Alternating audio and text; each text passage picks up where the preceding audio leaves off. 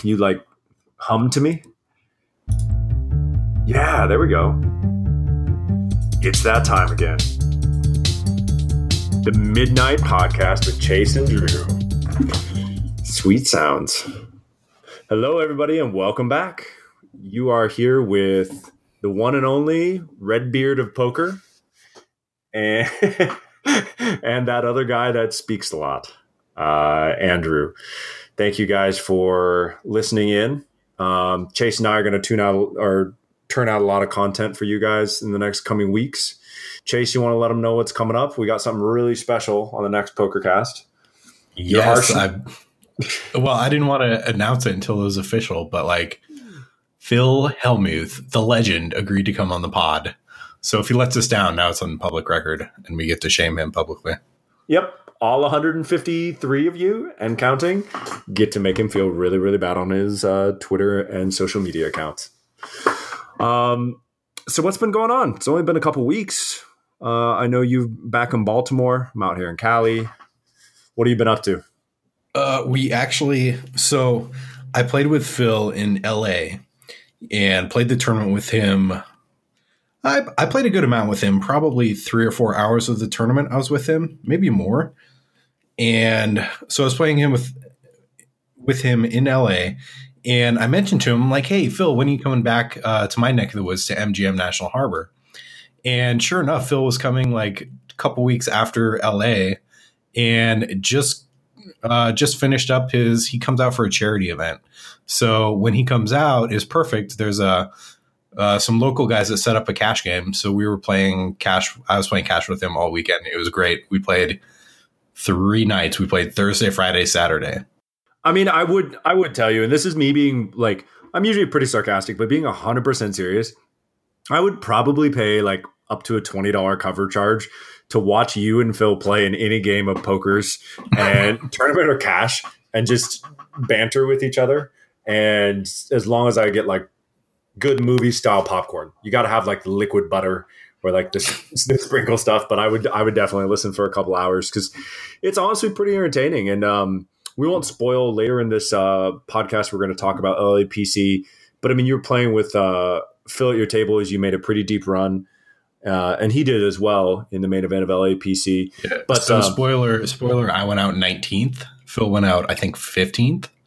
Yeah. So yeah, we were on the home stretch. We're we played a little bit together on the last day, and but, actually I played with him a lot on day two. I mean, it's still up on your Instagram. I think like there's a lot of good. Um, I mean, you. I know you weren't able to capture it all, and we'll we'll save some of the stories um, for actually our LAPC segment but it's just great stuff. So if you guys are are curious, go, go to Chase's Instagram. Phil's rant. It was great. Did he know oh, you were recording? Or were you on the down uh, low? Were you trying to be a creeper? I mean, I was trying to be discreet, but I was also like, whatever. I'm sure this happens to Phil all the time. So I was just kind of going for it. And I didn't even get some of his best moments, man. Like he went on a good like one minute rant like early on uh, day two, and I was like, oh man, I should have recorded the whole thing. Phil's great, man. He's so fun to play with. I'm, I'm pumped to have him on the pod and talk to him. Yeah, I mean, we're really, really excited. Um, part of this, I mean, we'll mention this later in the podcast as well, but for anyone out there that's listening to us, and we'll put it probably on our social media as well. If you guys have specific questions, um, we're going to vet some of them and ask them, uh, or ask Phil some of your questions. So feel free to um, write into us, email us uh, or hit up Chase or my uh, Instagram. Let us know what you guys want to know or what us what you want us to ask Phil. Um, so that's that's good. I mean, I know that you've been you've been trying to make your. I think what is your one of your goals this year? You said twelve hundred hours. Uh, yeah, man. I mean, I don't know if that's gonna happen. Honestly, I don't. Gosh, that's so lame. Hundred hours a month is not that much. And it's like twenty five hour work week, but uh, I don't know. I don't know if I'm going to get there or not. We'll see. Especially yeah. because it was a uh, 1200 cash game hours. Yeah, so. that's, that's. I mean, like, I'm just going to take the under. I'm just going to be officially like I would actually set the real real market like 900. But but part of it is you you've uh, gotten to a point in your career where you're you're playing the 1025 and the 2550 and um and those games mainly are going uh, a little bit sporadically. So I know that that's something that that factors Right, in. Like after playing with Phil, we are playing 25, 50 blinds and a $200 big blind ante, and, which is a huge game. Most people were in the game for minimum 10,000. And I think actually the min bind was 5K, but most people brought 10 to, I mean, some of us bought, brought, bought in 100K. So he was playing very deep. It was a big game. And after three days of that, I was just like, man, I'm not playing poker for at least two or three days after this. I was just um, mentally exhausted, rightfully so. Yeah, I, I, bet. Well, and then I've actually been um, been inspired to play a lot more. I've been so after slaving away in the salt mines of LAPC for about uh, eight weeks straight, working sixty hour weeks. Was pretty brutal. Um, I've taken three weeks off work, so I've been playing poker almost every day. Actually, live in a one of the SoCal casinos like Hawaiian Gardens. Um, played a bicycle a couple times and uh, been running well, um, playing okay. Um, but one thing I've really enjoyed, and I, I, get the pleasure of doing, is going through hand histories with you. You know, mm-hmm. which is always good because I'm sitting there typing in my phone, uh, and and we get to review them. Um, do you want? Is it cool if I share one of them? I think yeah, one let's, more let's interesting one. Okay, so let me let me just grab my phone really quick. But um, I'm mainly right now playing smaller no limit games because for me, you know, I've got a background in some MTT online from from five seven years back, and a lot of limit. So for me, I'm trying to transition out of that limit mindset, and it's a little bit hard. Um, just for our listeners to kind of put it in a context. So I'm not that experienced in no limit, truthfully, um, cash. So I'm playing a game. Uh, it's a $200 buy-in game. Uh, that's the minimum and the maximum. You have to buy in 200, and the blinds are small blinds two, big blinds three dollars. Um, in this particular hand, we are in, believe the small blind. Let me just grab grab my notes really quick. So we oh I'm, I'm sorry I'm on the button. So we have two people limp for three dollars, and then I over limped a button with ace four diamonds. I think I, I worked my stack up to about a little under 300 at this point. Um, to directly to my left, there's a, a well dressed lady and her husband that have been playing, and, and they haven't done anything outrageous. They're trying to play good poker. Um, they're a little bit beyond recreational, but she's shown her ability to like stab at pots and semi bluff a little bit. Um, so she completes a small blind, it's just an extra dollar. So we expect her her range to be pretty wide. Flops ace four five. Um, two clubs. Okay, so you're five, four or five way to this flop. Yeah, we're, we're five way to the flop. Flops ace four five, two clubs and a heart. I have ace four of diamonds. So I'm on the button. I flop top and bottom. Um, there is a flush draw, small blind, big blind. You know, it's unraised pot. So uh, ranges are pretty wide, especially because this is a recreational game. Um, one thing you and I had been talking about a lot, and I'm trying to frame my mindset around that's way different from limit, is is how many streets of value our, our hand might have. Do you want to kind of quickly go over the concept, Chase? I know some people might be familiar, but it was something different for me to think about transitioning from limit. Definitely. I think you picked it up uh, on a podcast, maybe like Red Chip or Jonathan Little or something like that. And where when you see a board come out, you should be looking at your hand strength to see how many streets of value can I get. Now, you're pretty much assuming on safe runouts, you know, board textures change, especially a texture like this, ace four five with flush draw and straight draws out there. Um, so you're pretty much thinking how many streets of value do I get on a brick runouts, like good runouts for my hand, and then also, you know, you're gonna have to evaluate on on other runouts. Um, but one thing to think about is on a wet board, you're gonna tend to want to get your value early because you want to protect your hand in some regards. So, uh, yeah, just some some thoughts about that, and we'll kind of get into more of it as we okay. hand. So, so we take this flop five ways. I flop top and bottom. Um, the small blind into a fifteen dollar pot. There's a lot of uh, it's a heavy rake in California, so six dollars goes off the table right away. But anyways, into essentially what should have been a fifteen dollar pot, she leads ten dollars. Um, middle position who limped flats, uh, and then I decide to make it forty dollars, which is a uh, I think that's about the pot. Um, she ends up calling.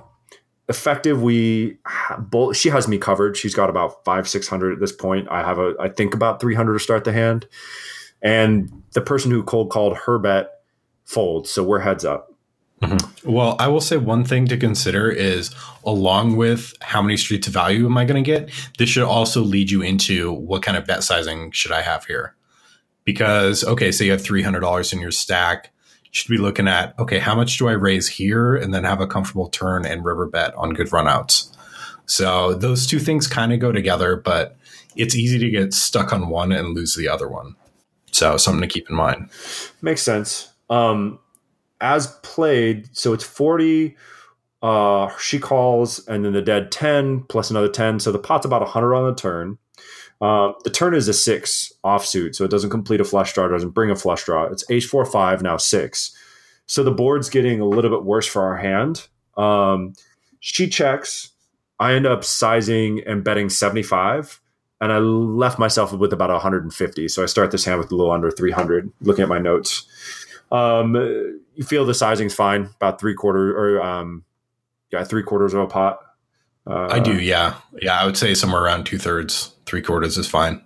Okay, so the river is the nine of diamonds. So again, it's ace four five. Uh, the flush draws clubs. The turn is a six of spades. The river's a nine of diamonds. So there's no flush.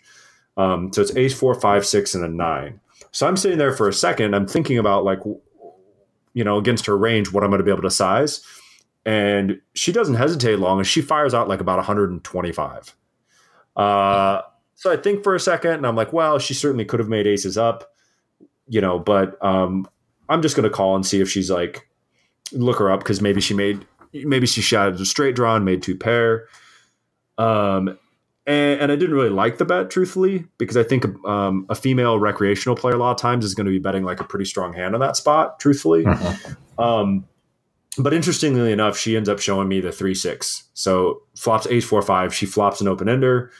Uh, she makes a pair on the turn, plays a passive, just calls. River's a nine, so she misses and she just fires out. So we end up winning that pot. But I think that that's a great. It was a great exercise for me talking it back through you with you, just trying to figure out like what type of rivers are am I really shipping it in with because there's a lot of bad rivers. Like there's a lot of four straight cards. Um, the flush draw can come. Um, I felt like pretty much a nine through king was pretty safe for me to try mm-hmm. to get mm-hmm. try to get value um, from like a, a weaker ace. Um, but I just really didn't know on like ace four, five, six X board, like what am I going to be able to safely just put the rest of my my chips in the middle with? Yeah. It's funny that she chooses to bluff on the river instead of the turn because the turn is a considerable, considerably better card for her range. Like the six makes her way more straights than you. Like you're not too often going to have a straight when you raise flop and then a six on the turn.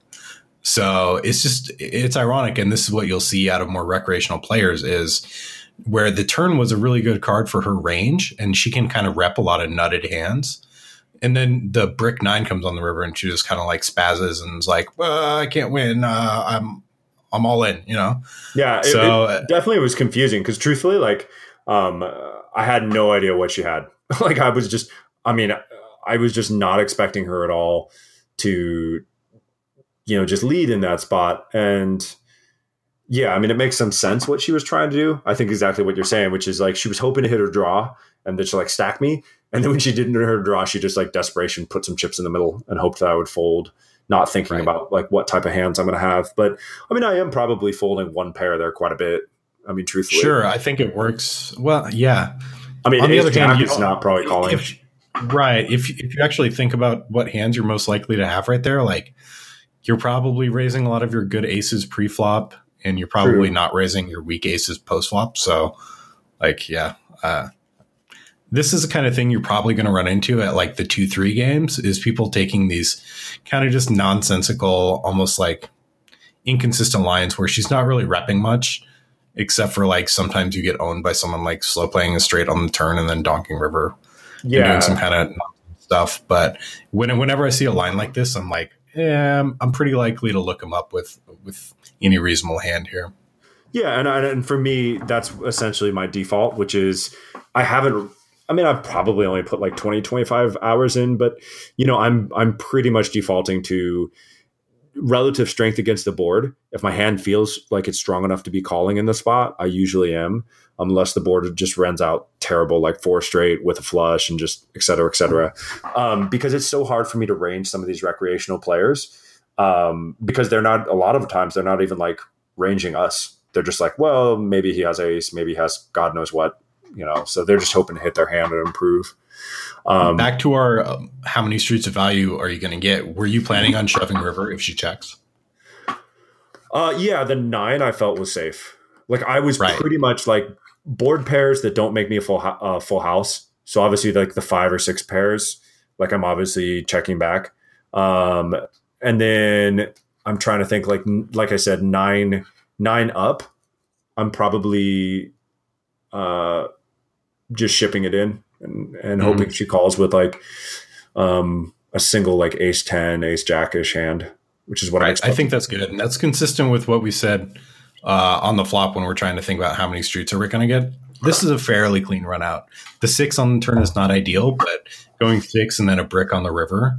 Um, with that turn action, you should be golden here a lot, a lot of the time. And one one thing to think about too that I think is worth mentioning when you think about how many streets can I get, um, it's it's kind of a relief with your stack here that you get to go bet bet shove. Whereas if you're playing really deep and you're looking at making a river bet and possibly getting check raise, this is where like when you're up against better competition that are capable of doing stuff like river check raise bluffs, you have to kind of think, well, should I bet river and open myself up to a check raise? But here, when you get to go bet bet shove, you really you don't have to worry about ever getting bluffed. So that's also something to think about too. Yeah, and you know I, am going to admit something. Like I've played a lot of poker in my life, uh, and like tournaments, but truthfully, like no limit cash, even though I'm not playing very big, is like terrifying to me because it's so much more mentally taxing. Because like some people just ranging my opponents, it really is a much more complex game, and people are turning things over, and I'm just like constantly surprised. Like, huh? Like what? You know, and it's just you know, because in limit, for the most part, especially like I play 816 to 2040, at those limits, it's such a showdown game. Like no one is like really trying to triple barrel bluff. You know, like they're semi bluffing, but they're never running like a completely dry bluff, you know, or, or almost never.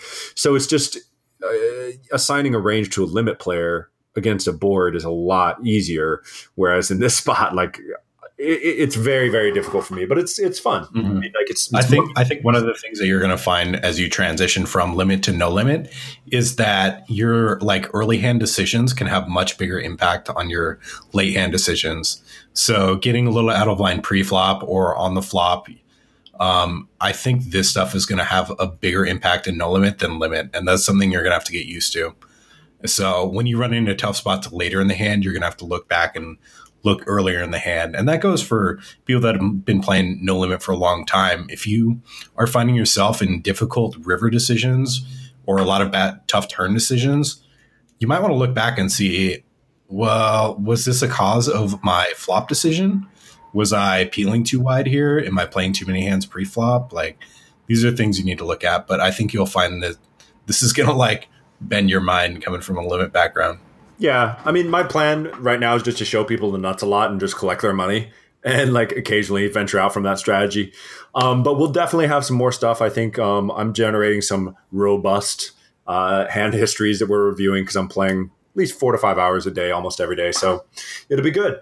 Um, let's talk about a much larger game that you almost played when you're venturing out here to California. I uh, when I was working at Commerce um, during LAPC, um, uh, will protect his identity, but we had someone from uh, a local businessman, we'll say, who's been playing really, really, really large stakes. He he has been congregating a lot of no limit pros, and they started off the game playing 100, 200 no limit, and he's been losing more than winning. So he it became like, um, I think it was like one two one one two and I think most recently the game has been spreading 100, 200, 400.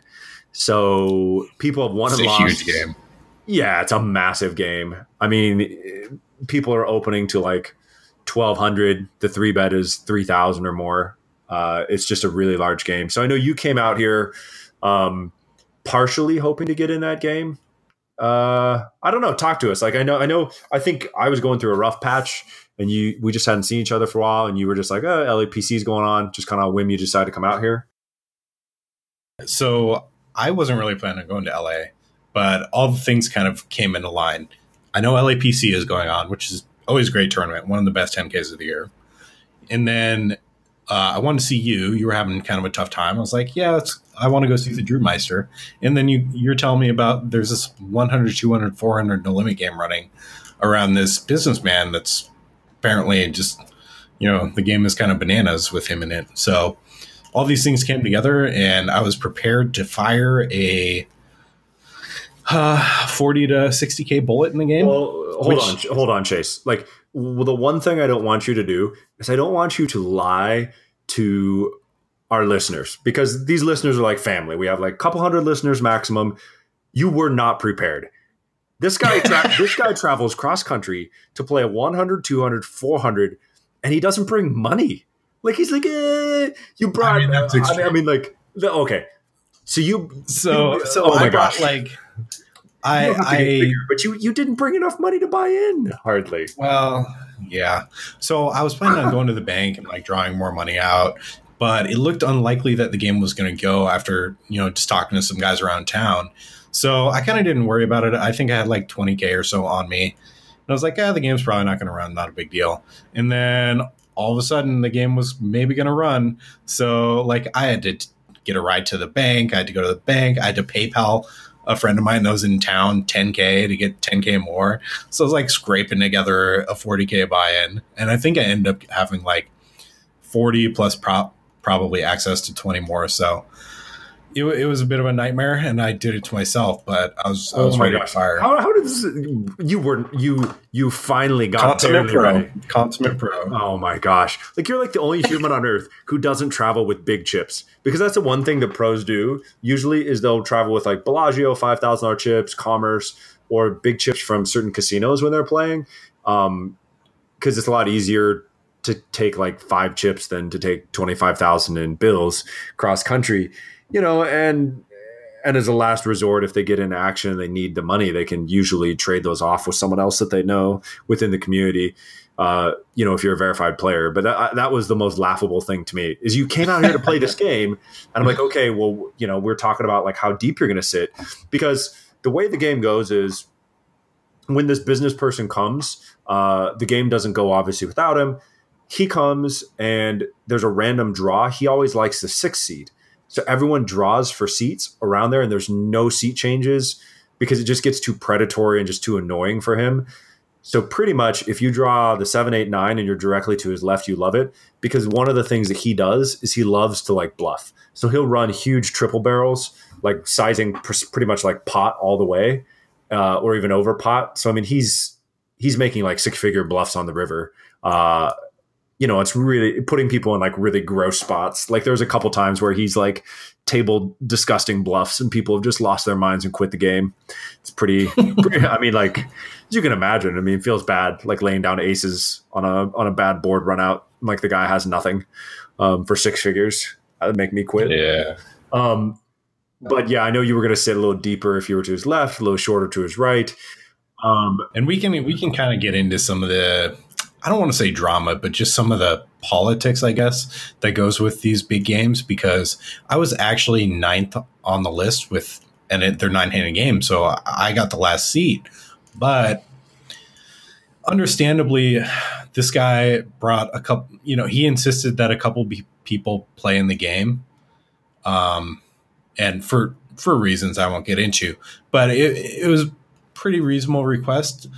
So it's one of those things. Yeah, is it crappy to get pushed out of this game because the the guy wants to insist that these two players play? Yeah, but the game's running because of him. So you know, uh, ridiculousness.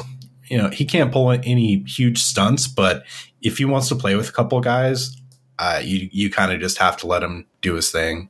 Yeah, and I mean that that's really when you get to a certain celebrity status or like once you're at a certain caliber where the game is going because of you, I think that that's reasonable to a point.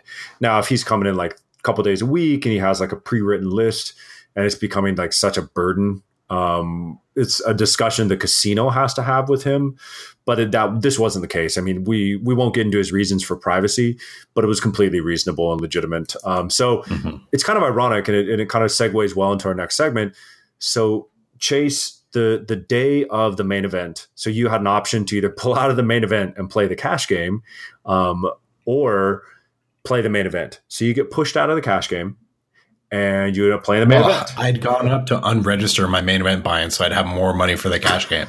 like because you, you were so prepared. Where, yeah, yeah. It was to that point where the cash game was probably going to go. So I unregister the, the 10K main event and I go to play the cash game. And long story short, I you know, don't get a seat. And pretty much in a game like that, if you don't get a starting seat, you're not going to be in the game. Like, unless someone gets busted and runs out of money to borrow, like they're probably going to stay in the game. Pretty- so I knew that I wasn't going to get in the game.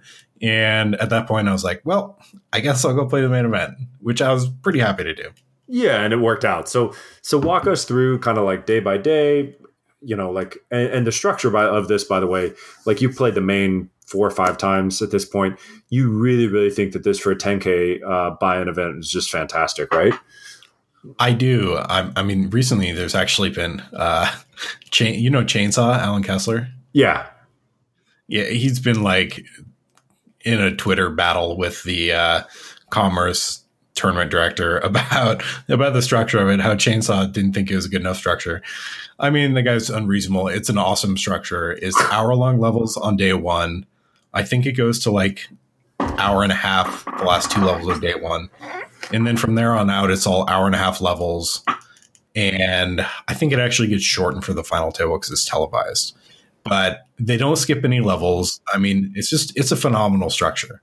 And it's a five day tournament, you know, like it, it's great. It's, it, it's hard to get much better aside from the World Series Poker main event and you wouldn't want it to be any longer. It's about as long as you could reasonably want it. Yeah, and this year we we guaranteed one thing we do is we guarantee a million for first. Um, and I don't know. I talked to the tournament director. Uh, it's pretty big guarantee. Um, and, and in this situation, we didn't get. We are hoping to get 700 entrants, but honestly, we had at least like 20 or 30 guys locked up in that cash game down there, like waiting mm-hmm. to play. Uh, so we lost some entries there. Um, we definitely satellite a bunch of people in. They're going to start next year satelliting people in early. Uh, long story short, we didn't get as many entrants as we wanted. I think we got into the 500s. Um, it, yeah, it was just shy of 500. So it was, it was a solid turnout. Yeah, I mean, it's still um, good. It just made the payout uh, top heavy. It, it, was a little top heavy. It was a million for first, 600 and some for second, 400 for third. And like, yeah, it was pretty steep. Um, but I mean, it went well for me. So day one, day one was kind of just smooth sailing. Um, you know, I didn't have any super tough tables. They weren't super soft tables either, but kind of just. I mean, I, I've only played the main event. World Series main event is the only 10K I've played aside from this. So coming into this, I was like, nothing's as soft as a World Series main event. But this was surprisingly soft competition, at least the tables that I played at. So day one, I kind of just coasted. I think I ended the day with maybe like 80,000 from the uh, 30K starting. So pretty solid. And then it was day two that my starting table day two had the infamous Phil Hellmuth at it. oh my gosh. Yeah, I remember oh, that. that. It was so awesome. fun. And like, I don't know what it is about Phil, but I love just like needling him and kind of like jabbing with him. I remember the it was like two or three hands into the day. It was Phil's big blind. This was the first hand I played. I get dealt ace king, and I give it the old whose big blind is it? Oh, Phil's. Uh, I guess I'll have to raise it. and anyway, I win the hand, and then the very next hand I get ace queen, and I'm like, oh, whose small blind is it, Phil? I'll raise it up. and then Phil, like he he kind of let the first one go, and the second time I did, and he's like, "Wow, it's going to be like this all day, huh, buddy?" oh my gosh! And, yeah, and he called me on the second hand too, and uh, I've made a questionable questionable play. Uh, Uh, I I can give you the hand history real quick if you want. sure. Was that the one where he said he folded kings, or was that? Yeah. Oh yeah. my so gosh. he claims to have kings right here. So I raise, he calls from the small blind, I believe. And I have ace queen. The flop comes ace ten nine rainbow. And I see bet flop and Phil like literally check min raises. I made it 2400 on the flop. And he goes 24 more. and Phil's got like Phil's doing this, so he makes it 4,800, and he had like a 16 or 17k stack. So I just rip it on him. I'm just like, I'm just gonna take my equity right here, and he he folds and he claims he had pocket kings, which is No, he the well, worst play to. Well, and on top of it, what does he do? Like, I think he whispers loudly to his neighbor, right? Like, what? he goes, he goes like after the hand, he like he like kind of inconspicuously just goes, "Would you believe I had kings there?" And like, Uh, it, it was epic. I love playing with Phil, man. He's so much fun to play with. Uh, so yeah, our table ended up breaking after a couple hours. Oh man, and uh, kind of just ran it up the rest of uh, day two. I don't remember what I finished with. Probably like 200 ish. yeah, you were pretty, you Uh, were like the top five percent, definitely most the most day two and three, I think. Yeah. Yeah. Day three was, uh, day three was when we got in the money. And I remember one hand on day three. this guy kind of, he's a rag. I won't out him, but he limped small blind. Oh gosh, I- this is this is this the hand with the king seven, the king salmon? No, no. Oh. Oh my gosh. No. You, you got to retell That- that. that That's was- a day one hand, right? uh, that was an epic blow up. Yeah. Oh, yeah. I'm sorry, I'm getting out of chronological. Go go ahead, tell the day three hand. Uh, so day three, this is kind of how I boom my stack up on day three. He limps small blind. I pocket sevens in the big blind. I like braze over his limp, and he just stuffs in like 38 big blinds, which is an absurd amount of big blinds to limp shove. And I, like, I know he's a reg, and I know he's a good player, and like he's just never doing this with strong hands. So I was just like, Oh my gosh, I was kind of sick about it, and I just said to him, "I guess we're taking a big flip." I call, and he actually has pocket sixes, so I just had him crushed. yeah, Uh, I mean, that was pretty epic blow up by him. I mean, we were like pretty close to the bubble. He he screwed himself out of a min cash. It was pretty bad. yeah, and he got. I mean, but that's one of the worst hands he's going to be doing that with, right? Like you would think.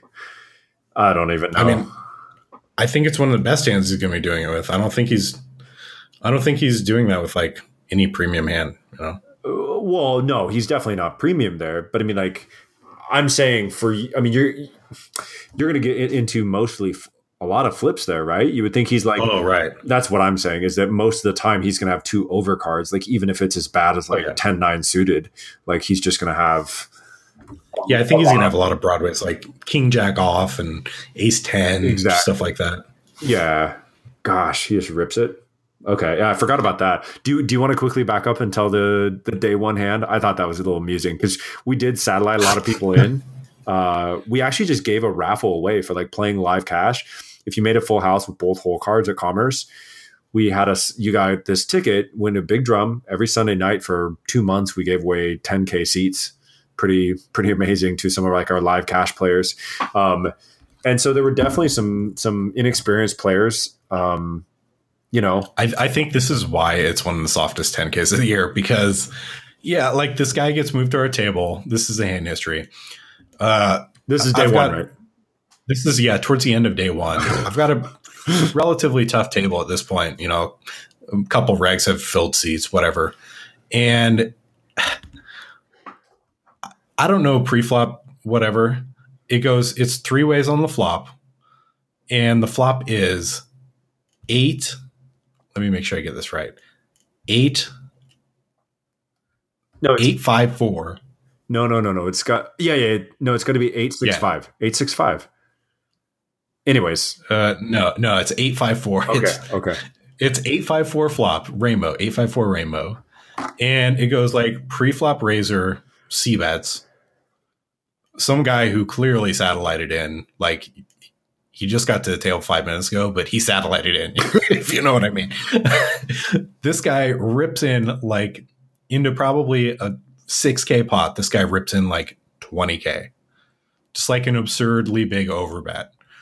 And this reg who's been playing reasonably and been bragging, the third guy, like he's been talking about how good he is, and well, there's another guy at the table that's been talking him up like he's the best or whatever, and he just like thinks for a while and calls it off with King Seven offsuit. The board is eight five four rainbow, and he just calls this like three X pot rip with King Seven offsuit, and to make it worse, the guy that ripped all in, this like satellite player, he had five seven. He had bottom pair and a seven to block the guy.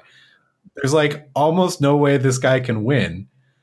And it goes like running diamonds, and the guy has a seven and diamond. The king seven guy has seven and diamonds. It was like it was just the most absurd thing ever. this reg just called like a 3x pot shove with a bare gutter and hits backdoor diamonds. Oh. It was disgusting. I felt so bad for this qualifier guy. it's like he's gonna go home and kick his dog. It's terrible. Yeah, yeah. That's yeah, that one was probably one of the craziest hand histories for a large buy-in event I've heard. Like you would even be like yeah, back- I looked around, I'm like, this is a 10K, right? This is absurd. I mean, uh, back when we used to play the Venetian deep stack for like 350 or whatever, you would be even a little bit shocked to see something like that. But yeah, uh, poker is alive, friends. It's good. To, yeah, good, it was epic. It's good to be chased. Um, okay, so take us into getting close to the bubble. This guy rip, you know, just rips his sixes into you. Um, so, I mean, it was kind of just smooth sailing from there. We uh, finished the day with a lot of chips. Going to day four, I think we were down to four tables, four or five tables. And, uh, oh, I can't remember. It was the end of day three or the end of day four. But I got really short and I was going into the last day I was I was in the tournament. I, I went into the day with like something like 14 big blinds. I was really short. And I got sat at Phil Hellmuth's table again. nice. yeah. So I go into the day really short and managed to get through a couple of shove spots. I think one of them I got through is actually like someone raised and I rip in 14 blinds and he folds, which is a huge pickup. So I actually run it up to like 40 ish big blinds. And probably like 35 big blinds. And then I get moved to a new table to balance tables. I think we're down to probably uh, 30 ish players, maybe 28 players. And I get moved to balance tables. And very first hand at the new table, I'm in the big blind. I get pocket jacks. Uh, well known, fairly well known pro raises like cutoff. I three bet and he jams in like 27 big blinds with ace king and I lose a flip for I mean, that's heaps of big big blinds late in the tournament. It was like 55 big blinds. So well, that crippled me. And, and I think, I mean, just doesn't even matter too much, but you were holding all the way to the end, right? Oh, yeah. The nasty run out brick, brick, brick, brick. King. yeah. Uh, it, I really felt like I was going to win that one. I hate, I hate it. I hate the like, I feel like I'm going to win or I don't feel it coming or whatever. But after I coming into the day with 13 blinds and then running it up, and then getting in this huge flip and the River King, I really didn't feel it coming. So it it was a dagger. It hurt. Yeah. Uh, that left me left me short, but luckily I kind of just like stuck around, survived. I sucked out a couple times to get back to a, a workable stack, and I kind of just coasted until I finally went kaput, 19th place. went kaput. Uh, let's talk about that because I think that that's one of those spots where, I mean, definitely, obviously, bust outs never feel good, but I think you, uh, I don't know how you feel about it. Do you want to walk us through it really quick? Yeah, I kind of regret it. So I'd been pretty card dead. Um, I think I have a pretty tight image. And one player, the player that ends up busting me here, he's got a lot of chips. Um, I think he ended up getting second in the tournament. I can't remember his name. Very good player, very good player. Um, and he's been very active. He's been playing his big stack and opening a lot of pots. So he opens middle. Uh, I think he opens hijack, and I'm in the small blind with ace eight offsuit and 14 big blinds. I think it's real close. I think I'm definitely ahead of his opening range. Um, but this is where like I think Phil Hellmuth is the man because he just wouldn't take the spot. Phil Phil has this like uncanny ability to value his tournament life and like know when to go with it, know when not to. So I think I could have gotten away from this, but I end up ripping it, and he has Ace King. Um, so uh, this is why I'm excited to talk to Phil because he's so good at these spots where I'm just like, eh, I'm ahead of his opening range, can't be that bad, and stick it in. yeah, I don't know. I mean, I've never been in that spot, but I just I I agree. I think that there's there's some value to trying to find because because in those bigger tournaments, like I don't know what your table draw was, but if there's still, I know for a fact, like one of the guys who we are rooting for, uh, he busted out in in the 20s, I think. But I mean, there's still some soft spots there where they're not adjusting well to the pressure of the fact that, like, oh my gosh, I'm one of 20 people who might win a million dollars.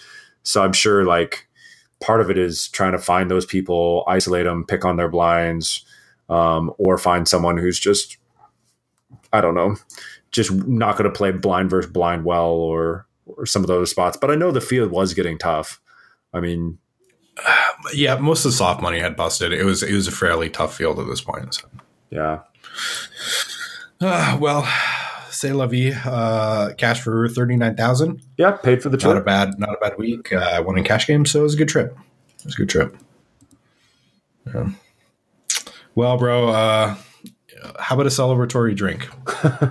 Let's do it. All right, here we are. All right. The uh, Mos Eisley Cantina. Drinking away our sorrows of not shipping, but making some deep runs in the last month or two.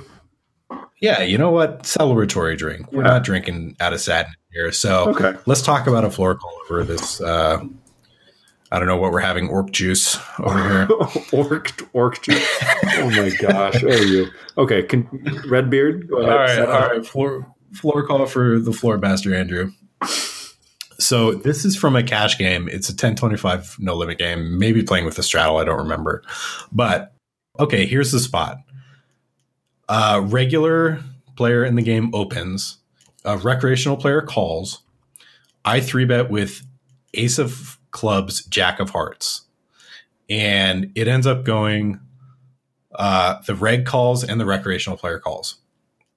And pre-flop, everyone else had folded, and the dealer was like pulling in all the folded cards and almost grabbed my cards, and I like had to stop him from grabbing my cards.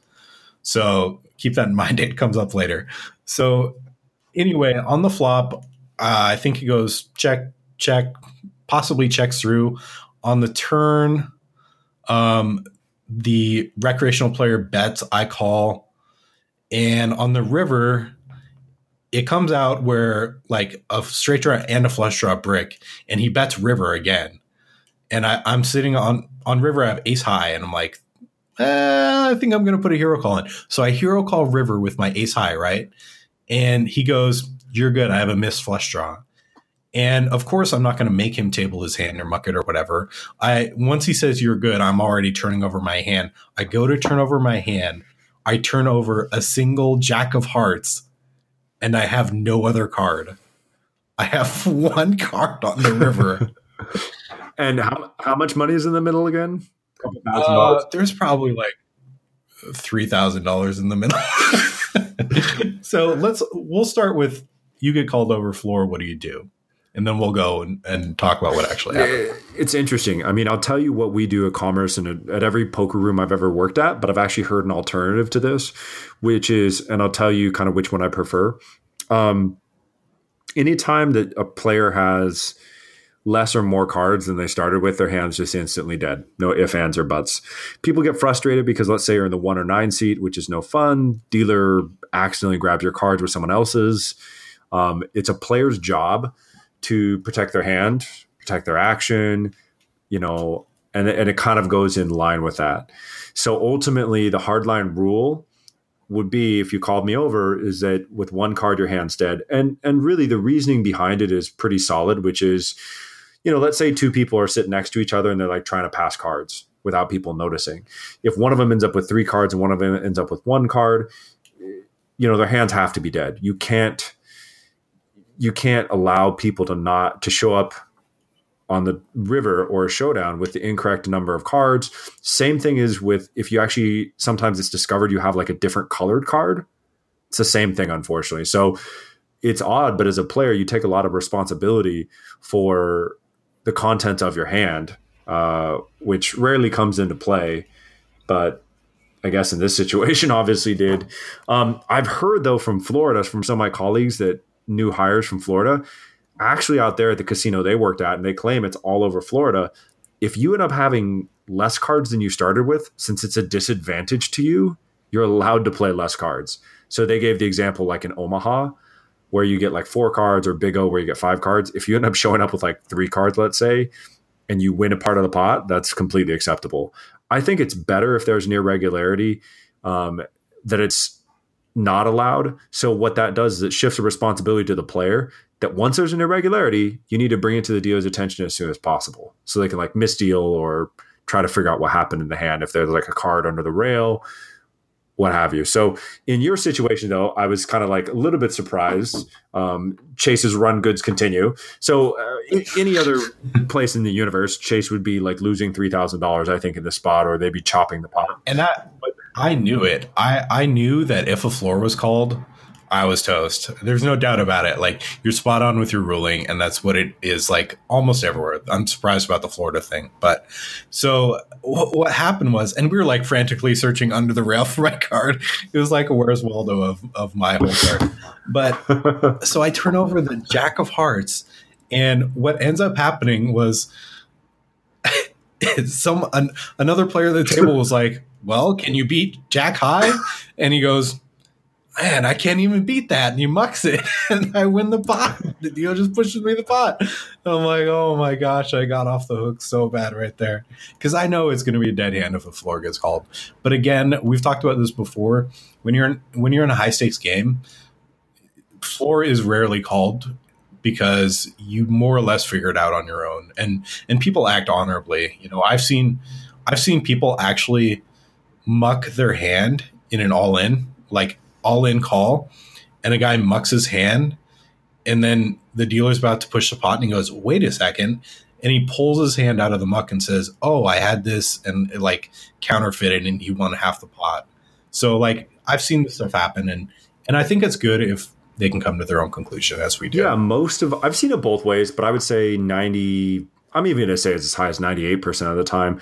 There's a camaraderie amongst the players of the social players at that level that are like having a good time and everyone is trying to be on their best behavior for those people and you kind of lean in their their their way for decisions and then the players that are all like professionals or or want to be professionals maybe they're break even you know and those people usually if it comes to a close decision they just voluntarily take the worst of it in this situation with this um, businessman gentleman who's in your game frequently i mean you completely would have taken the word you would not have protested if he's like that's absolutely absurd. I'm taking the pot. Like you would have just uh, no, I would not have put up a fight. I mean, maybe been like, if it's against, if or, it's against, yeah, if it's against another pro in the game, you know, you, you, you can talk to him and be like, hey, man, you know, like I, I'm pretty sure I would do the same for you. I, I think it's the right thing to do, but at the end of the day, you know, it's your decision.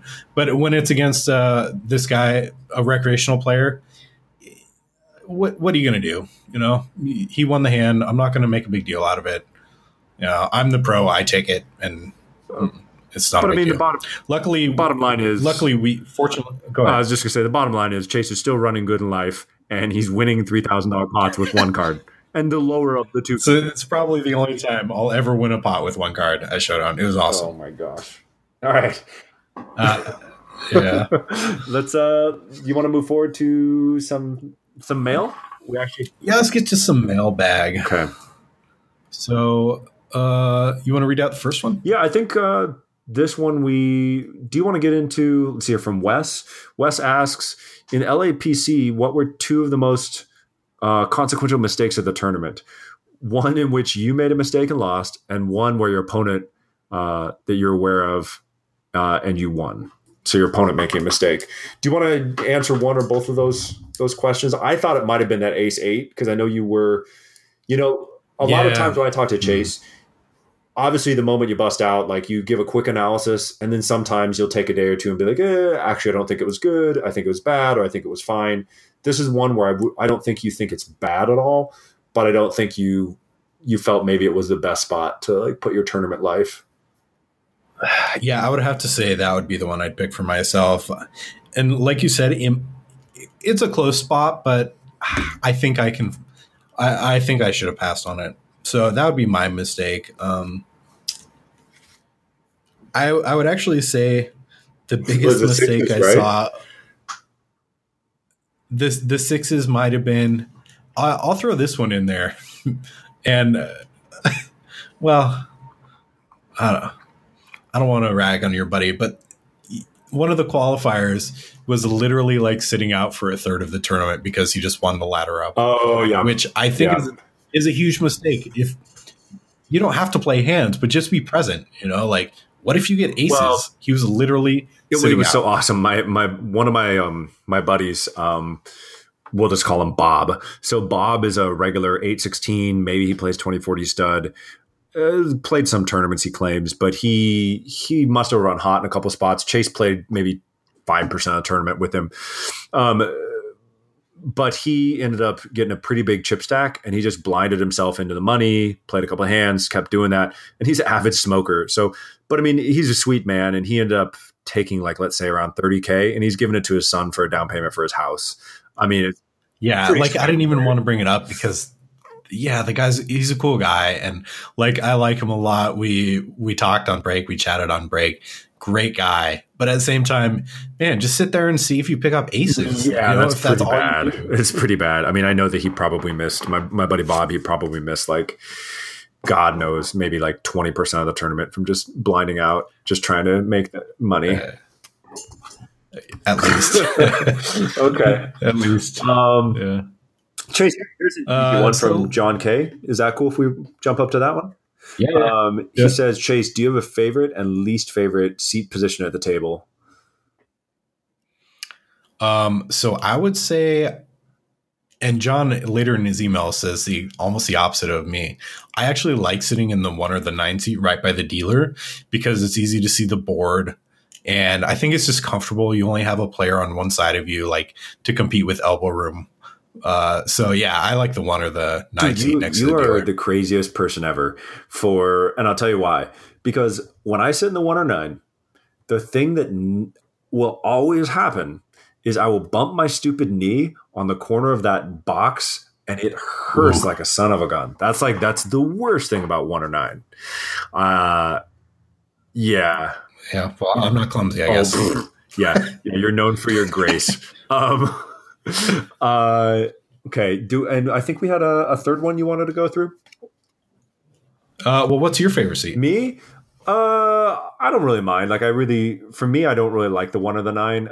Uh, probably the end seats. And I'm known to get tilted a little bit when the dealers are overly chatty, uh, which kind of happens at the limits I play. So I prefer to sit on the the edges and kind of tune people out. So I'm that guy. Yeah. Uh, the last question from AJ. Um, he asked any memorable conversations when I was tabled with Phil Hellmuth in oh LA. Oh my gosh, so many. Uh, there really were, man. He he like I actually posted on Instagram. He went off on this guy, like calling this this you know middle ageish guy a this young kid or whatever this kid, and uh, I took a video of it, and the guy actually is like offended at being called a kid. And Phil but I recorded right, like he was like, yeah, he's like, oh, kid, that's not that's not an insult. That's a good thing. Yeah, I don't know. It was. I got a lot of them. Check out my Instagram, man. I put a bunch of them up, and they're they're entertaining to say the least. Yeah, I just you know. Uh, I don't, I don't think he probably going to listen to our podcast, so I'm just going to say it. Like, one of the questions I had for you is does he have a persona or is that him being genuine all the time? And, and you're, and I love your comment, which is kind of what I figured anyways. But go ahead. Like, does Phil Hellmuth have a persona that he's like, is he playing a caricature of himself or is that who he is? Phil does not have a persona. That is 100% genuine. Like, on or off the table, That's just that's how he is, and it's awesome. He's just true to himself. That's how he is. He's super competitive. Uh, he gets emotional. Like it's awesome. It's not a show. It's really he, not a show, which really surprised He's so me. great. I mean, I remember when Aria just opened and they had like the special thing for I think him and a couple of the other poker hosts, and and I walked by him and I told you this story and I made eye contact with him and I was just shocked at how tall he is because he's really tall. But he smiled because he I recognized him and he was so happy to be recognized. Uh, he's just that guy. Like he's just he's just amazing. He loves it, man. He loves his like he loves his uh famous Phil Hellmuth lifestyle, man. And it just it suits him. I it mean, for better or worse, he just he just rocks well, it. And, and to be truthful, I think he mostly, especially as he's tamed down a little bit in some spots, he's a pretty good ambassador. You know, like I mean, he's he's a big oh, personality because realistically, like there's certain people that are just so dry they don't really enhance the game at least like even my wife knows who Phil when I said, "Oh yeah, you know, I need to do a podcast at a different time than usual uh, because we got Phil Hellmuth." She's like, "Oh, that guy." and I was like, "Yeah, she she knows who he is." She's like, she knows Chase, me, and Phil Hellmuth. That's about all she knows. so. yeah, my my wife too, man. She knows Negreanu and Hellmuth. She's like, "Now is he the one I like or I don't like?" That's awesome. Yeah, Phil's great. Uh, I just enjoy playing with him. He gets he gets a lot of hate from people and he's a very polarizing obviously sure. but he really he really is pretty soft around the edges when you talk to him just on a on a person to person level not not not in the game in the heat of the game in the heat of battle phil gets fired up but on a person to person level like he'll always take pictures he, he's a pretty nice guy. I like Phil. Yeah, I, th- I think he he does a lot of good for the game. Um, I think he's a pretty decent ambassador overall, even though he's got that big big persona. Um, and we're really excited to be able to have this opportunity. I think within the next week, we're going to set something up, lock it in with him. So do us a favor, Chase, go ahead, plug our, our social media outlets, um, your Instagram. Yes, get sir. to us. Uh, the, the best way to get a, in, uh, let me say that again. The best way to get a hold of us is through the email, top two pokercast at gmail.com. Guys, send in the questions you have for Phil, about Phil, whatever you got. Um, also, I'll throw uh, I'll throw something up on Instagram and Twitter. Uh, my Twitter at Chase underscore Bianchi, Instagram.com slash Chase Bianchi. Andrew, what's your Instagram? You just got on there, right? It's super, super impressive. Bradshaw Andrew J. That is my Instagram. Wow, so formal. Yeah. Yeah. Are you sure that's not your LinkedIn? Gosh, what a oh, stiff. What, oh, okay, what's yours? Chase Bianchi, bro. I'm me. Mine's my name too. You. I mean, oh my gosh! Just me. If I could put a Star Wars like emoticon with Listen, mine, I would, but I can't. An overweight, a husky Star Wars emoticon with a beard. Yes.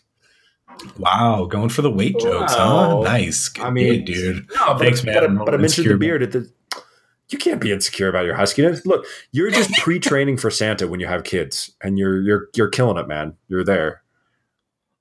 I'm I'm going to be an excellent oh, Santa. You're jolly. You're constantly jolly. I mean, it's perfect. Uh, all right, shall we shall we return to our Overwatch from from whence we came? Oh yes, I want to go play some Hanzo. Let's all do right. it. Uh, that, that's it. That's a wrap. We're gonna have Phil on next week. Get your questions in, and be blessed, fam. All right, Love you guys. Bye.